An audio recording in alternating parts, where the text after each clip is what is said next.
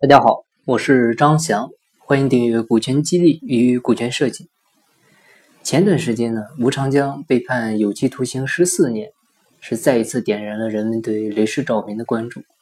啊，他在雷士照明的两次股权之争呢，是他最具代表性的控制权争夺事件。此外，吴长江案呢，也让人联想到了国美的黄光裕案，但是呢，两者呢，确实有着很大的不同。那今天呢？我们就来详细的解读一下吴长江的股权辛酸史。一六年十二月二十一日，广东省惠州市中级人民法院作出一审判决，以挪用资金、职务侵占罪判处雷士照明有限公司原董事长吴长江有期徒刑十四年。具体细节呢，是吴长江。啊，曾经为他个人实际控制公司旗下的雷士大厦项目呢，利用雷士照明的银行存款提供质押担保申请贷款，雷士照明呢为此先后出资保证金，呃，大约是九点二四亿啊，造成的实际损失呢是五点五亿。这次呢是雷士照明的第一大股东啊德豪润达对吴长江提起的诉讼。嗯，其实双方呢，从良好的关系啊，发展成了今天的法庭相见，其中的过程很值得当下的中小企业家去思考。吴长江获刑的罪名呢，已经很清楚啊，这不能否认，因为他个人性格上的缺陷，导致了他选择铤而走险。当然了，这也是中国大部分中小企业的通病啊，忙于做大，却不择手段，最终呢是得不偿失。但是雷士照明长期以来的股权之争呢？可能也是促使吴长江走上这条路的主要因素之一。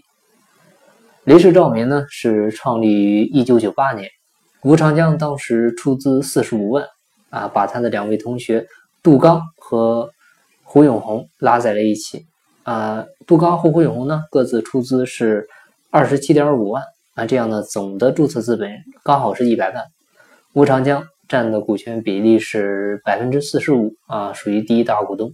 但是他的两位联合创始人呢，合计持股却大于他，啊，我们会发现，在最初建立雷士照明的时候呢，股权结构已经是出现了缺陷，就是大股东的股份低于两个小股东之和。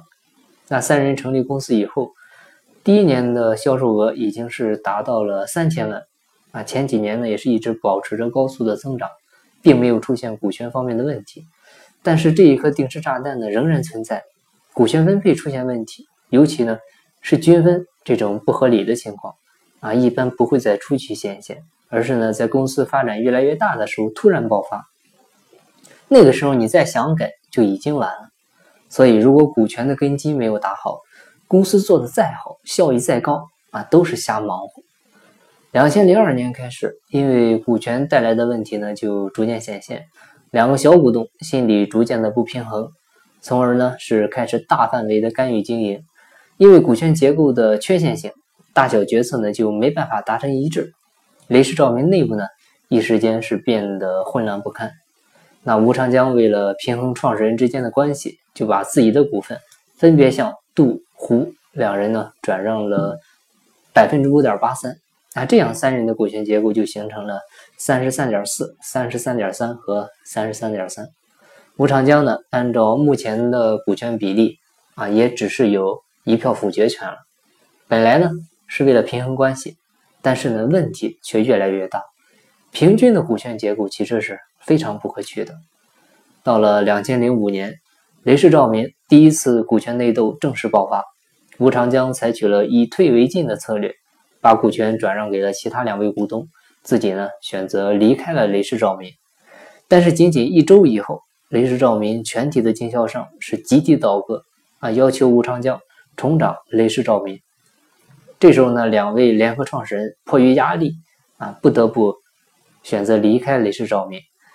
任何一个组织的基因是创始人创造的，创始人的基因呢，便是这个组织的基因。创始人对于一家企业的重要性其实是不言而喻的。那吴长江这次的做法其实就是最好的印证。但是吴长江呢，他认为雷士照明没了自己是活不了的。那当时看来是这样，但是呢，他后来却是过于自信了。雷士照明成立之初的股权结构呢，就存在非常大的缺陷。嗯，你会发现人的欲望是无穷的啊，企业发展越来越大，本来以为的公平呢，却成了撕破脸的导火索。股权的根基不牢，伤害的不只是股东的利益，更重要的是企业自身的发展。呃，呃，和两位创始人的股权之争呢，其实是让吴长江充满了自信，但是事实呢，却不是这样的。兄弟走了，那接下来更大的老虎来了，在资本面前。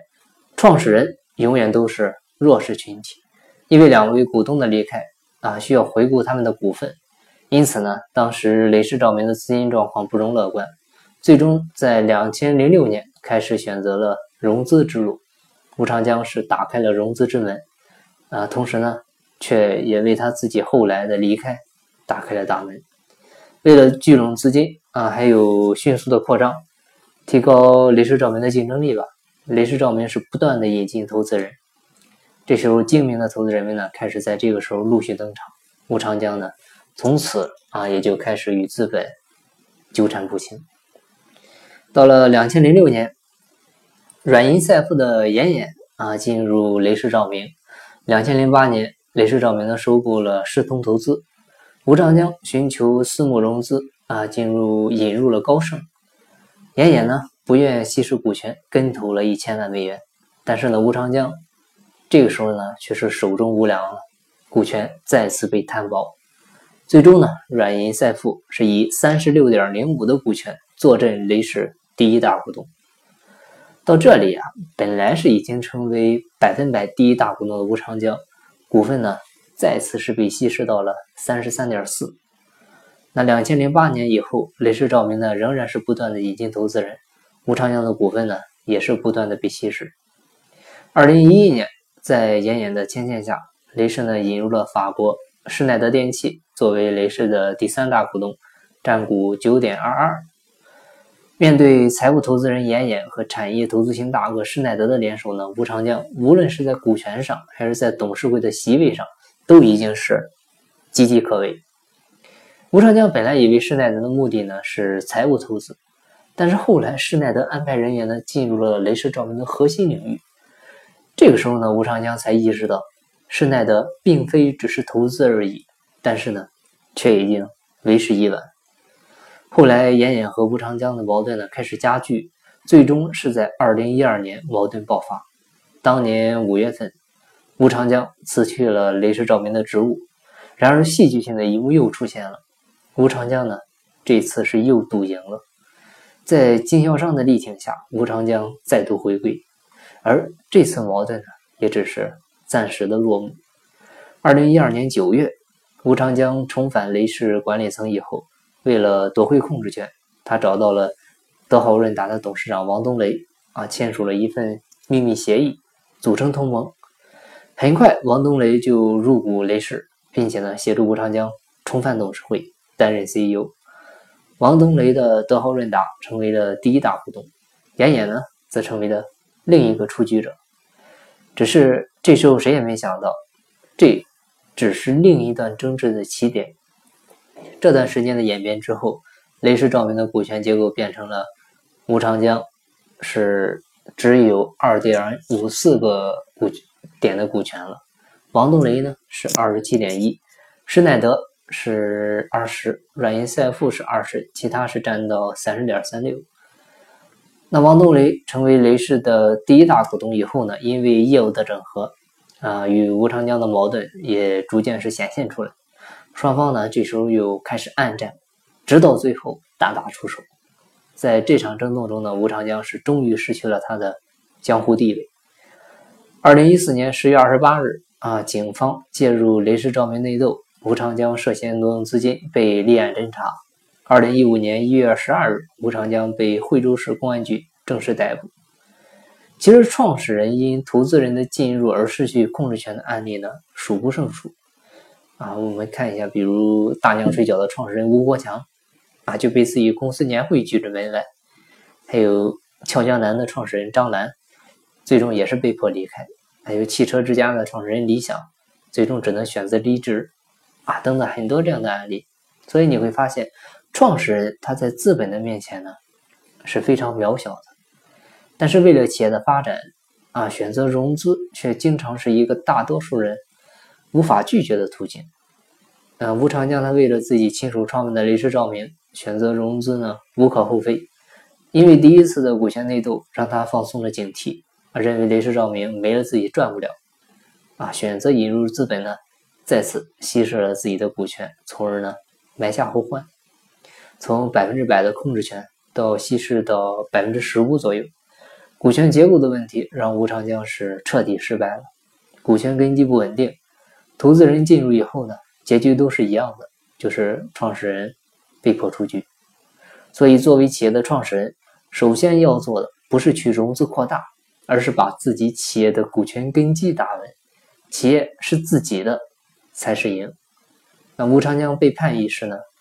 其实就是给中小企业家以警醒。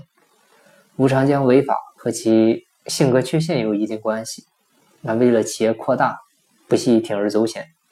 真正的企业发展呢，不应该只是融资扩大，更要关注企业经营的本质，把顶层设计做好，有合理的股权结构，从而才能健康发展。从另一方面来说呢，投资人和吴长江的股权之争也是导致吴长江铤而走险的一个因素。但是作为企业的创始人，到底应该如何平衡和投资人之间的关系呢？首先就是一定不要轻易的去依赖别人。啊，自己的事情一定要自己去做。创始人一定要明白，资本的属性决定了他的行为呢，就是低买高卖啊，赚取现实的利益。资本对企业不会真正的有感情啊，记住这句话。对资本来说呢，企业只是一个获利的工具而已。所以做实业的人啊，最好是不要让资方控股，否则呢，他肯定会拿你的企业当猪买。创始人最起码要有否决权。相反，创始人呢，却是既要现在，又要未来的，因为企业就是他的一条命。呃，另外，企业发展到一定阶段，寻找投资呢是很正常的一种方式。但是在选择投资的时候呢，要选择战略投资者啊，这类投资的人呢，有着比较成熟的运作实业的经验，对自己企业呢，其实是有很大帮助的。作为投资者一方。首先要做到的呢，是保护好创始人和创业团队。创始人对公司的价值呢，是其他任何事情都没办法代替的。比如，嗯，CVC 啊，不知道大家听说过没有？他是宣称自己是一个战略投资公司啊，帮助企业做强做大。但是呢，从他的一些做法来看呢，最终呢是把俏江南给转手卖掉了啊。他更多的呢，仍然是在做财务投资。那吴长江在引进施耐德呢？啊，也是考虑到施耐德的投资性质到底是什么，所以对于创始人如何保护好自己呢？呃，下面呢就提供几种方式供大家参考。第一个就是在股份稀释或者不得不稀释的时候呢，要增加自己对公司的控制权。啊，比如创始人可以把股份卖给别人，但是呢，一定要要求对方把投票权啊表决权委托给自己。第二个呢就是。通过设计规则，嗯，人为的增加在董事会的席位，啊，这个就很简单。嗯，第三个呢，就是设计双重股权结构了，啊，像京东那样。但是呢，这个在中国的公司法框架下呢，不大好实现，因为京东它也是在美国上市，所以创始人引进投资呢，更重要的还是双赢，双方合作，强者更强，弱者更弱，并不意味着自己就是强者，让弱者变强，强者还强。啊，才是真强，那才是真本事，真胸怀。吴长江一案呢，让人心虚啊！多少牛逼的企业创始人因为一些错误而锒铛入狱，企业家都是在盲目的把企业做大，甚至呢，仍然采用存在缺陷的股权结构，导致根基不稳。初期快速发展的时候呢，相安无事；到了一定程度以后呢，这个矛盾呢，最终。就会被激发，那对整个企业的影响就是不可修复。根基错了，怎么忙活都白搭。吴长江的铤而走险呢？因为他性格上的缺陷，也是做出了错误的决定啊，更是需要当下的企业家们深思的。好。那今天的分享呢就到这里，感谢您的收听。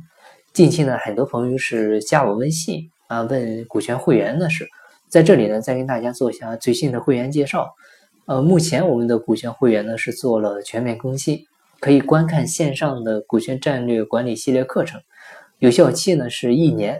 目前确定是二十五期视频讲座，不断更新。内容呢包括股权激励、股权设计、董事会治理、员工激励、呃众筹项目股权设计、打造企业内部创业平台等等。全部的课程都是由股权战略管理专家泰山管理学院马方院长亲自讲授。同时呢，成为会员以后，呃会邀请您加入我们的 VIP 社群。股权战略管理专家马方院长还有顾问团队定期呢会在群内进行答疑分享。会员年费现在是八百八十元，如果您感兴趣的话呢，欢迎加我微信，我邀请您成为会员。我的微信号是三二八六三四九六幺。金不在西天，金在路上。我是张翔，下期再见，拜拜。